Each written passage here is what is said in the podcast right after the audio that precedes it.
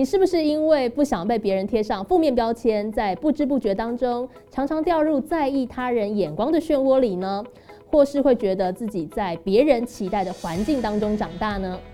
各位听众朋友，大家好，欢迎收听商业周刊和教育部青年发展署合作直播的超强 Tuesday。今年二零二二年的主题叫做“你框不住我”，会为大家邀请到优秀的青年来宾分享，在别人的眼光、期待以及框架之下，如何活出自己，找到自己热情和专业结合的发展方向。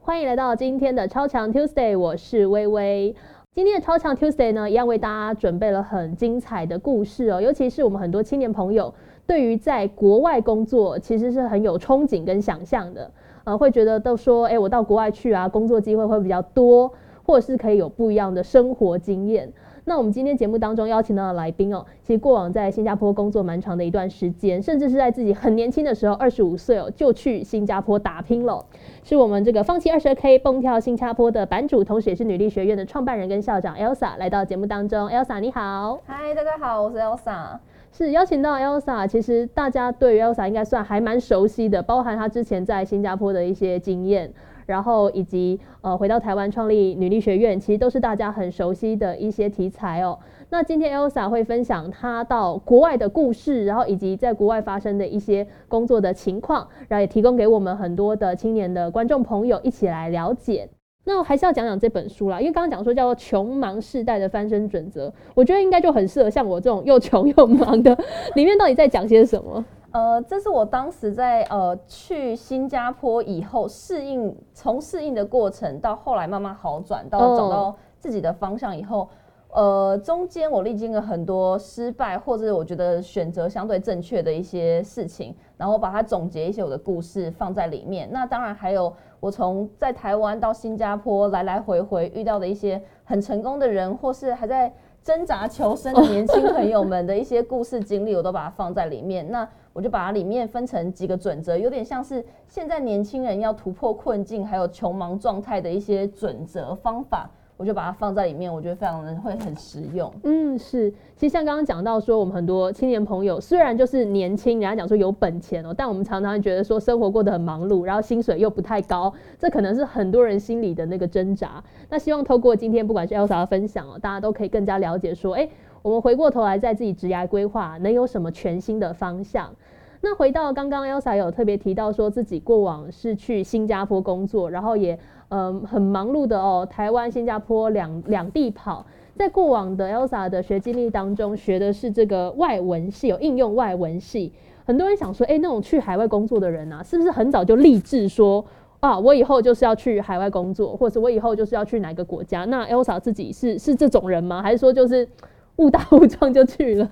就我要讲实话，我真的是误打误撞，就是没有什么很很那时候包那时候的目标，什么东西都没有很明确。可是我很知道自己大概想要就是赚钱，然后我想要有一些比较大一点点的梦想，但那些需要一些实际的经验资源，还有人脉，当然还有钱，所以我找了很多其他国家。在当时我去新加坡前，其实我找了很多其他的海外国家。那时候我那那个那年好像最红的是一些澳洲啊，或者是澳门、日本这些打工度假。但反正英文因缘机会，我就选新加坡。那我也不是一开始在当时选英外系，我就觉得我会去新加坡，或是去一些英文系的国家，只是说。呃，有了这个英外系的这个支柱或是背景，我就觉得对英文比较有自信，然后就可以选一些海外的国家。那我去其他国家面试的时候，也就会比较自信，但没有没有不是从一开始就决定要出国。是我们刚刚讲到念的系是应用外文系哦。其实很多人大学生嘛，就是这不管大家念的是什么系，可能对自己的系啊，未来要做什么事情，都会有那种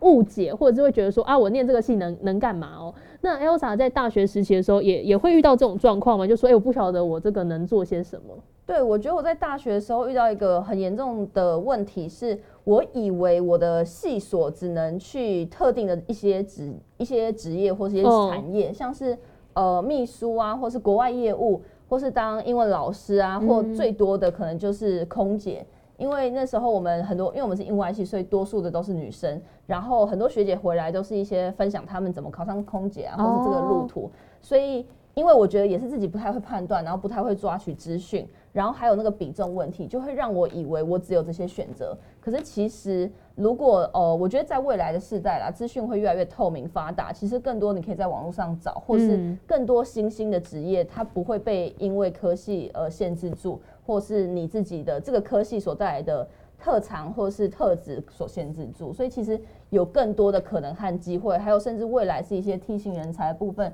就不一定是因为你只有这个技能才能做这件事情。嗯，是。就说我觉得科系可能是增强大家某种程度的专业了。对。那你要拿这个专业运用在其他不同的职业职缺上面，其实都是有可能的，并且未来的工作啊，其实很多新形态的工作，我们现在也很难想象未来会出现 哪些新型的工作，所以也不要去局限这种想象。那回到刚刚讲到说。呃，到从二十五岁，然后去新加坡。我们从大学毕业再到新加坡这个过程有什么样的转折吗？通常我们在台湾最常见就是说，我们一毕业就是先求职嘛，反正就是要先养活自己，终于不用缴学费了，终于不用跟家里拿钱了啊，赶快找工作。但是你自己在台湾应该也有这样的一段期间，然后才又去新加坡。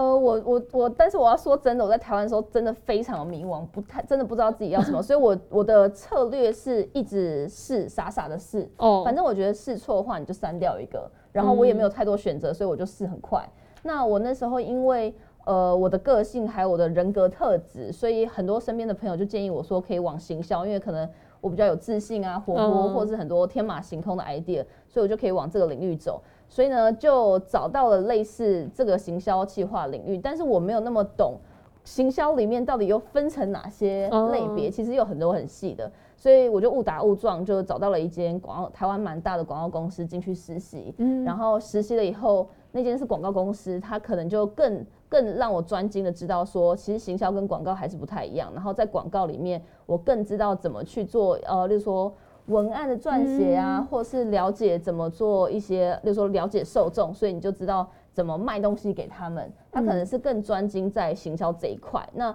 后来我去新加坡了以后，虽然也是中间很多挫折，然后很痛苦、很穷，但是我就我觉得我做对的第一件事情就是，虽然还在找当地的工作。可是我在闲暇的时候我没有出去混，我就就真的是开启了电脑，开始写了第一篇部落格，然后开了粉砖。哦，所以我在写这些文章，有的没的时候，一开始也没什么人理，但是我就比较知道怎么去写文案，怎么用行销的方式或者下标题，然后开始写我在当地的一些故事和经历，分享给大家。所以慢慢我觉得，虽然是一个误打误撞，然后乱试，可是都会用到我以前过去的一些。小小的经历、小小的技能累积出来的东西，然后它变成让我最后可能有一群粉丝，或是愿意听我分享故事的人，才能开始陆续有作家的身份，或是有一些就算在新加坡很辛苦。要还一些负债，但我还是可能可以呃接一些业配，就是又有网红的身份，然后甚至最后才能创业。嗯，就因为有一群粉丝，所以呃创业的利基点可能比较好一点点。嗯，是。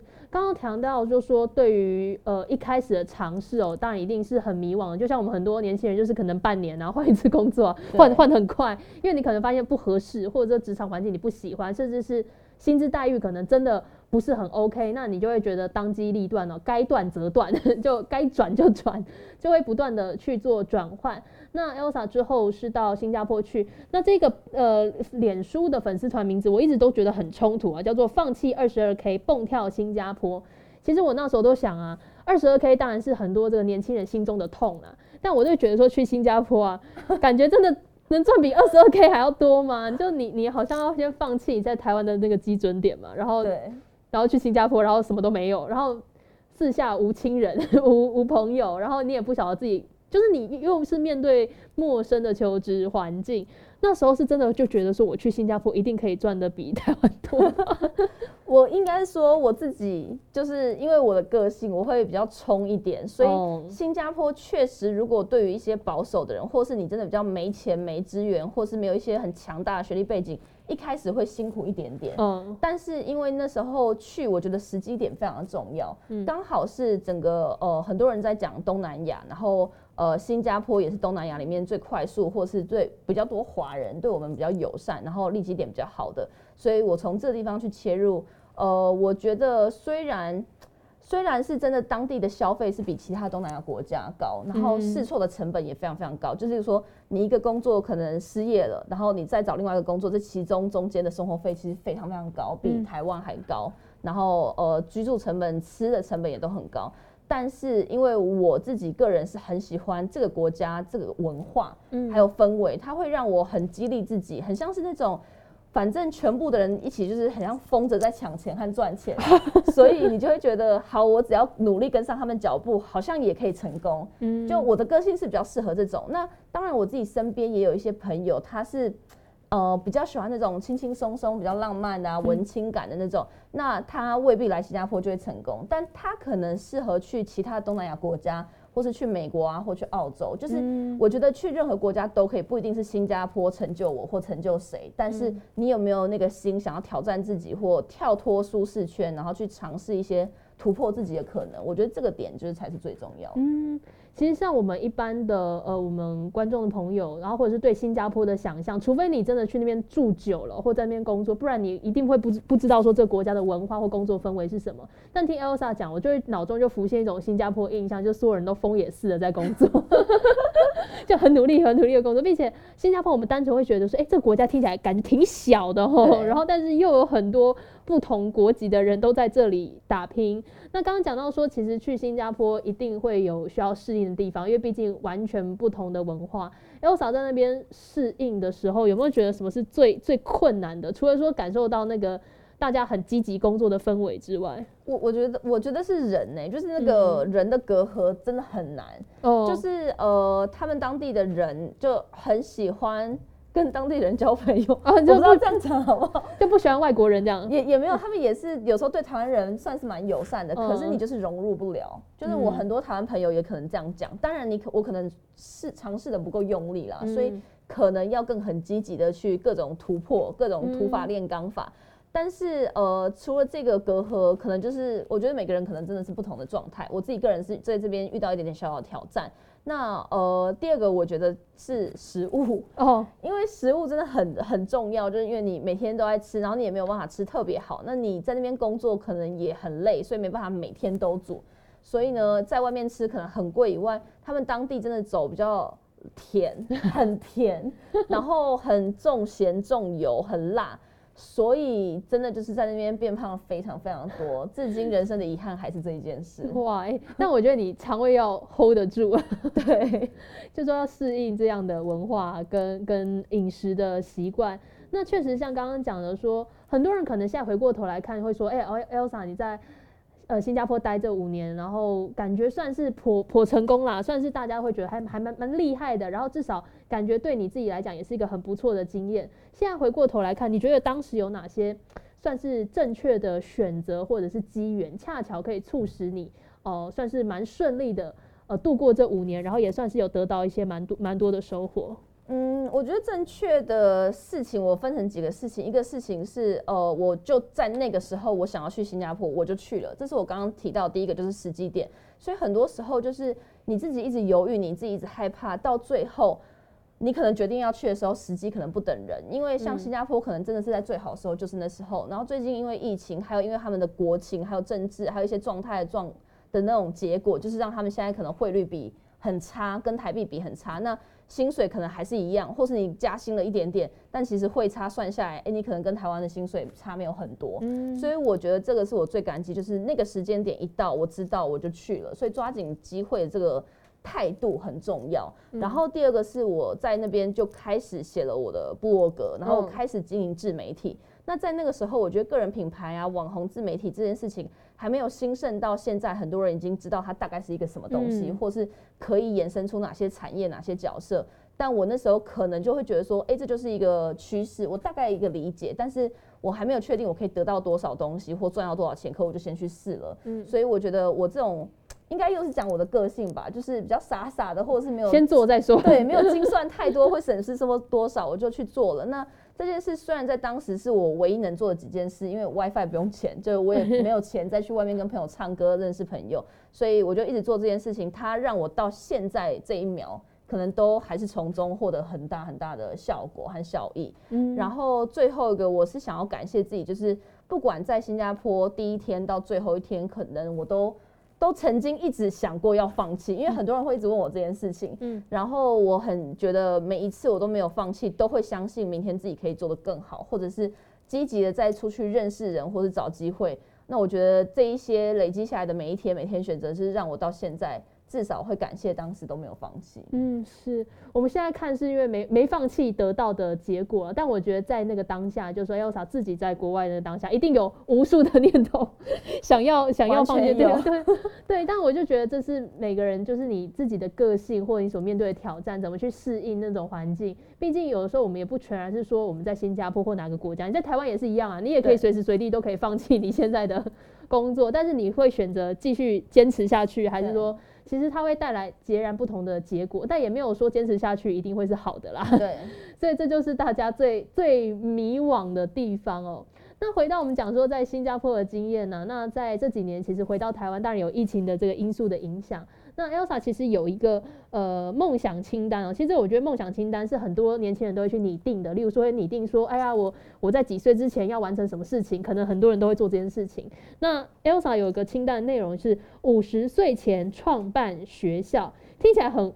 就很耗钱，你怎么尽尽想些耗钱的事情？就创学校感觉赚不了钱，然后还五十岁，五十岁感觉。还年纪还尚浅哦，就是感觉没有什么钱。那但是为什么会想要创办学校呢？哦，因为我就是我在想写梦想的时候都很简单，都是以我自己出发。然后我自己从小到大就是一个完全，我其实有试图很努力念过书，然后我甚至在高中还重考过，就是我真的有尽一切可能的努力，但我一直都是那种全班倒数或是全班全校倒数，就是。几名的那样，所以我就一直在以前学习的学生阶段都一直很没自信、很自卑，然后都常常被身边的亲朋好友告知说你的未来真的不可能有希望，然后就是一直会觉得未来就是没很很哀伤、很黑暗，然后自己又迷惘，然后我也不是那种真的我知道自己不聪明，可是我也不是那种非常非常努力，就是马拉松可以一直跑到最后一秒的，我很容易也会想要。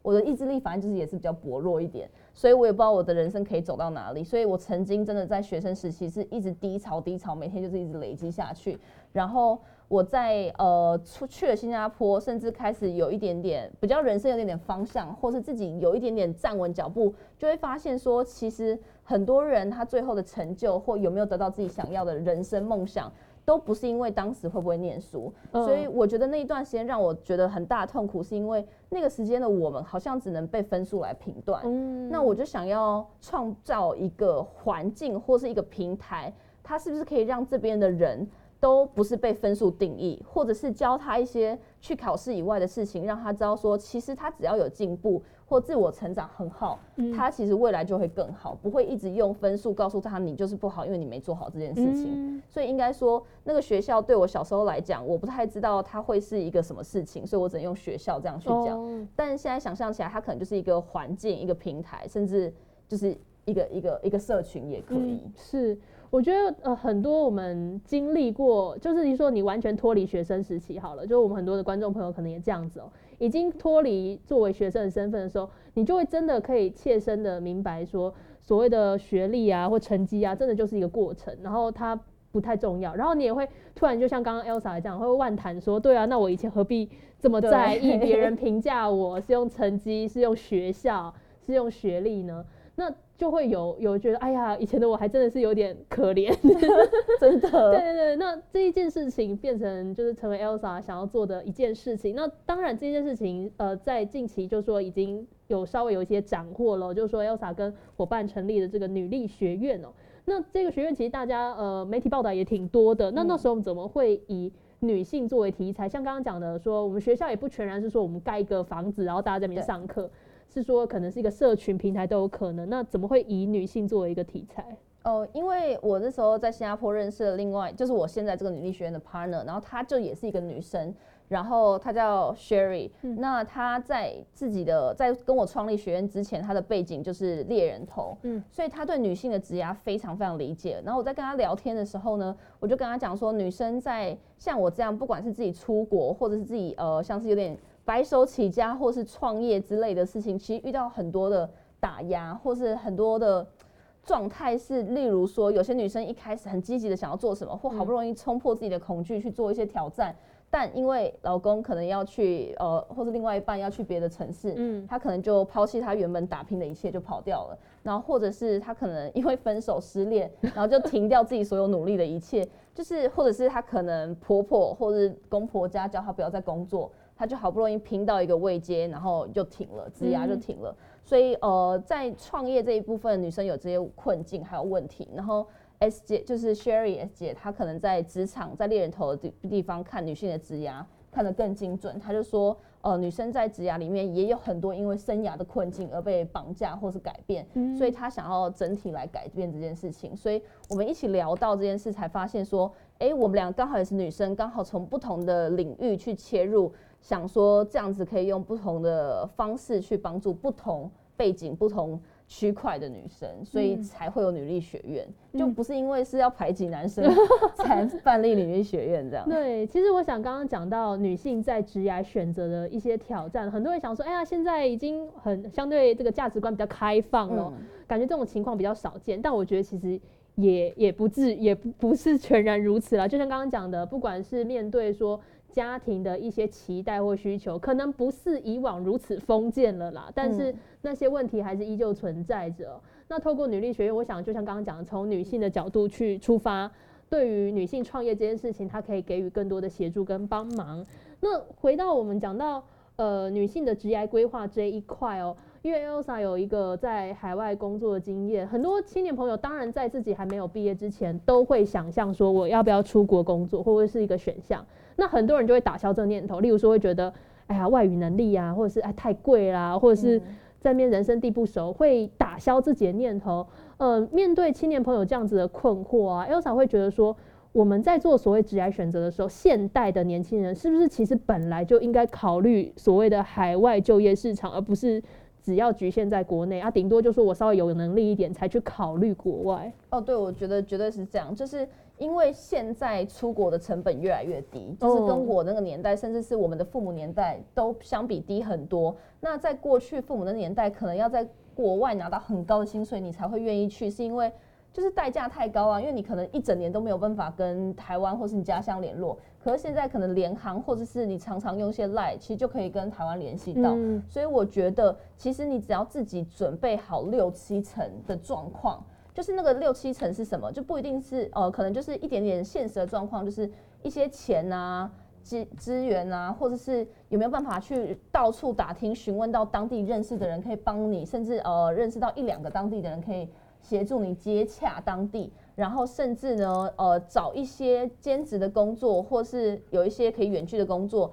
可以尝试在你可能在去的过程中还没有找到工作前，哎，就用这个有兼职的，有一些外快。嗯，那这是在过去我们那时候可能没有那么红远距工作或外包的时候不太可能的。可是现在我不会说大家一定要存到一桶金或是好几十万才能出国，因为你可以在同时。打到打很多那种呃其他的那种远端工作的工，然后拥有一些现金流，它就可以一直支持你想要出走或是跳脱舒适圈的这个梦想。嗯，是，我想大家还是不要被那个刻板印象所束缚。我会觉得说我去国外，当然他一定是需要付出基本的一些成本，但是现在的一些工作形态相对是比较弹性的，所以大家可以在这种还在衔接的过程当中，还是有一些收入的来源，或者是给自己更多尝试的机会。那这件事情也不是只是我们讲说，哎，去国外工作好像都是人家讲说，哎，学历高的人呐，或者是好像那个国外的企业才会想要请你。但我觉得不同专业的人，他都可以到国外去做不一样的工作机、机会跟尝试，只是看大家的那个资料收集哦，其实要全面一点，然后。真的就是，如果真的准备像六七成，现在回过头来，你当初有准备六七成完全没有，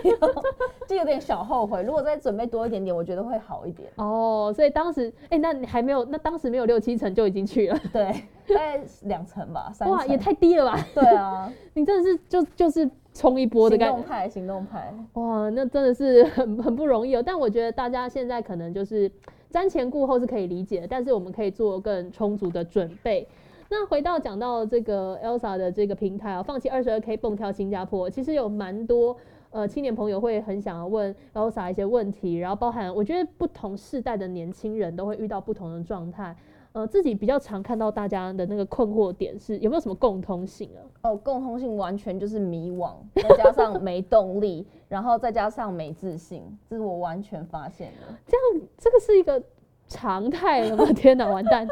就是至少，因为我们女医学院现在就是在在两千多个女生，我自己就是非常理解她们大概这样子的状态。然后很多人就是可能年轻，刚大学刚毕业，或是已经毕业了三五年，但都还在一个迷惘。那我自己的建议会说。呃，如果你现在迷惘，然后你一直不去解决的话，其实你有可能三十岁、四十岁还在迷惘。就是不要以为你可能过了几个年，或者是过了几个工作就不会迷惘。所以其实要蛮蓄意的去探索自己，然后了解自己到底真的要是什么，然后你才能在一次一次的经历从中找到答案。不然你就会没意识的去经历生活一切，可能没有办法从中找到答案。然后另外一个点是，我觉得。没有动力这件事是呃，真的是蛮常态，因为可能普遍人现在会觉得住在家里吃穿，可能有时候靠家里或靠另外一半，有时候女生其实就是男朋友请个吃饭，你其实一个月开销可能不会太大，但是你所以你就会不知道我到底要为了什么而努力，然后赚很多钱，好像听起来很庸俗，然后我也不知道那么多钱干嘛，可能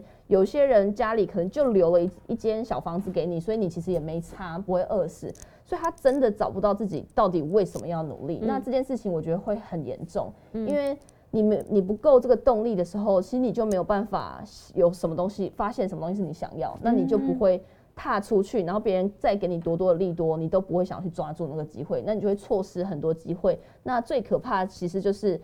你就会没有办法发挥你真正的潜能。我觉得每一个人在我们现在社会里面，其实尤其是现在年轻人，很多潜力、很多潜能，像很多新的数位媒体啊，或数位的或新形态的一些消费模式，其实都是他们才可以理解。那他们其实可以帮助到。呃，我们这一世代，或是很多大公司，很多很其实可以帮助到很多，只是他们可能真的不知道自己的优势在哪里。嗯，是。刚刚讲到那个有意识的探索，其实蛮重要的。其实我我觉得在台湾，虽然我们讲说很多人会觉得啊，年轻人薪水不高。其实，如果啦，你自己为了要生活下去，多多少少你还是可以生存的。对。但是你会觉得，就像刚刚讲的，啊无意识的盲目的工作，然后又没动力，你也就一天过一天了。那回过头来，就是说，你对自己做做工作这件事情，对自己的生活到底有什么具体的目标？可能还是要等到大家大学毕业，就是真的脱离学生之后，得得去好好思考，然后得去行动。不然就是你好像真的很积极在工作，但其实你的灵魂也不在这。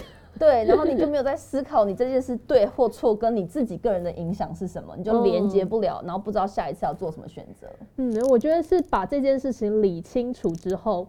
呃，在生活当中，你会觉得比较明确吧？就是说，你会知道你为什么去付出这个成呃时间成本，付出这个脑力在这个东西上面，是为了得到什么？我觉得这个过程会对自己的心态比较有个交代。对，确实，我觉得就我觉得这交代真的蛮蛮重要的，因为就是你在工作当中，你才会觉得说，这做这件事情对你来说是有最直接帮助，并且是可以达到自己的目标。那这也是要。呃，很多的我们的观众朋友，我们的青年朋友得自己去寻找的地方，这是我们刚刚讲到说我们很多青年朋友的困难。那也有观众提问哦，说呃，摆脱舒适圈哦，找到新的突破，为自己带来什么样的改变跟转折呢？因为我想刚刚讲舒适圈哦，必然是有一定的好处，不然不会叫舒适圈。那 Elsa 自己觉得，当然过往一定有一个相对舒适的环境，那真的是做了一个。这个天差地远的选择之后，你觉得最大的那个变化是什么？呃，我觉得最大变化，我认真从现在用就比较广的去看，就是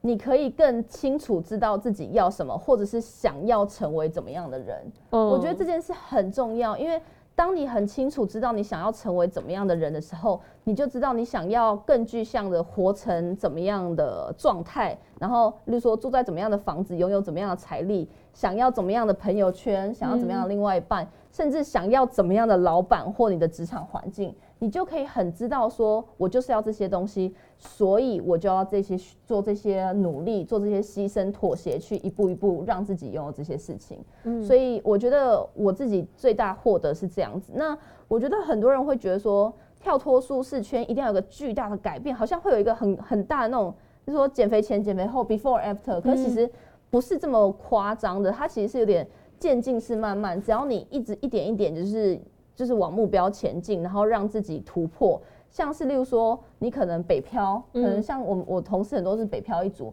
他可能从嘉义、台南，然后来台北生活，我觉得这就是一个非常非常大的突破舒适圈，或者是你想要转职，然后你一直以来就是五五六年、七八年都是在同一个产业或领域，嗯。可是你突然换到完全相对不一样的一个产业或领域的时候，那就是一个跳脱舒适圈，所以未必一定要去新加坡这么远。当然，这个是一个比较具象的环境、生活资源都完全被切换掉、改变掉，你会有更明显的改变。如果你突破过去的话，你的成长会非常的巨幅。像我就是比较巨大的成长，就是比较明确可以看到。但像我一些同事，他可能从台南来台北，只是过了三年，他没有办法立刻感觉到他真的呃财务改变了多大，但是他身边的朋友换一轮了，或者是他来台北的时候，他可以揪到一群他可能呃之后想要的资源，他都可以认识到，那那个就是他的最大的改变。嗯，是我们很多生活会顺其自然哦。你有说，哎，从大学毕业之后，一切都顺其自然，再怎么废，你也会去找一份工作，然后养活自己，然后一切都顺其自然。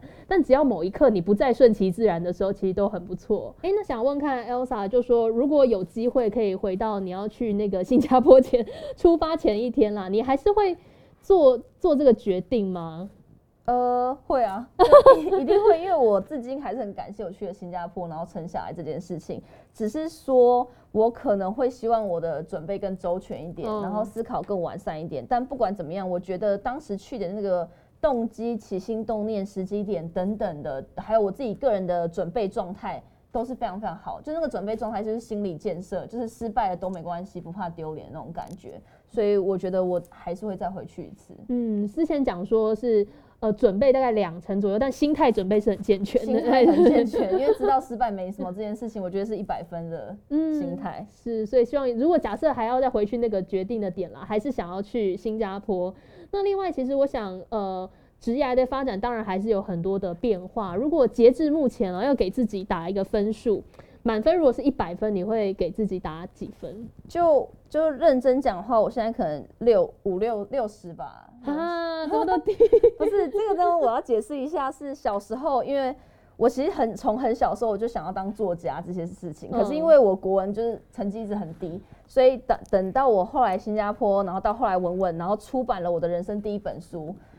了以后，我就觉得我那时候应该一百分了。我那时候真的给自己打九十几分、一百分，因为我觉得我人生就是巅峰在这边，然后所有梦想达成。但是当我出书了以后，认识了更多作家，认识了更多其他领域的人，然后认识这世界上真的很大以后，就发现，哎、不是说我自己变很小，而是说我知道我自己事情可以再做多少，或者是我有更多的潜力，然后可以有更多模仿的人可以做更多种事情，然后我就慢慢的想要尝试更多，然后我就知道我学习的能力慢慢变好，但是程度也有更多，就更多东西要学，所以我觉得慢慢把那个分数拉得越来越严格或标准，就是那个标准会就是一直往高下降，对对对嗯。对，然后对自己标准提高。所以我就会一年一年对自己打分数会比较严谨严格一点点，但是我觉得不一样事情是小时候一直想要追求九十几分、一百分的状态，但是现在是我知道我每年有进步个一分两分，我觉得就非常非常棒，因为我知道那个分数是非常巨幅的成长。嗯，是。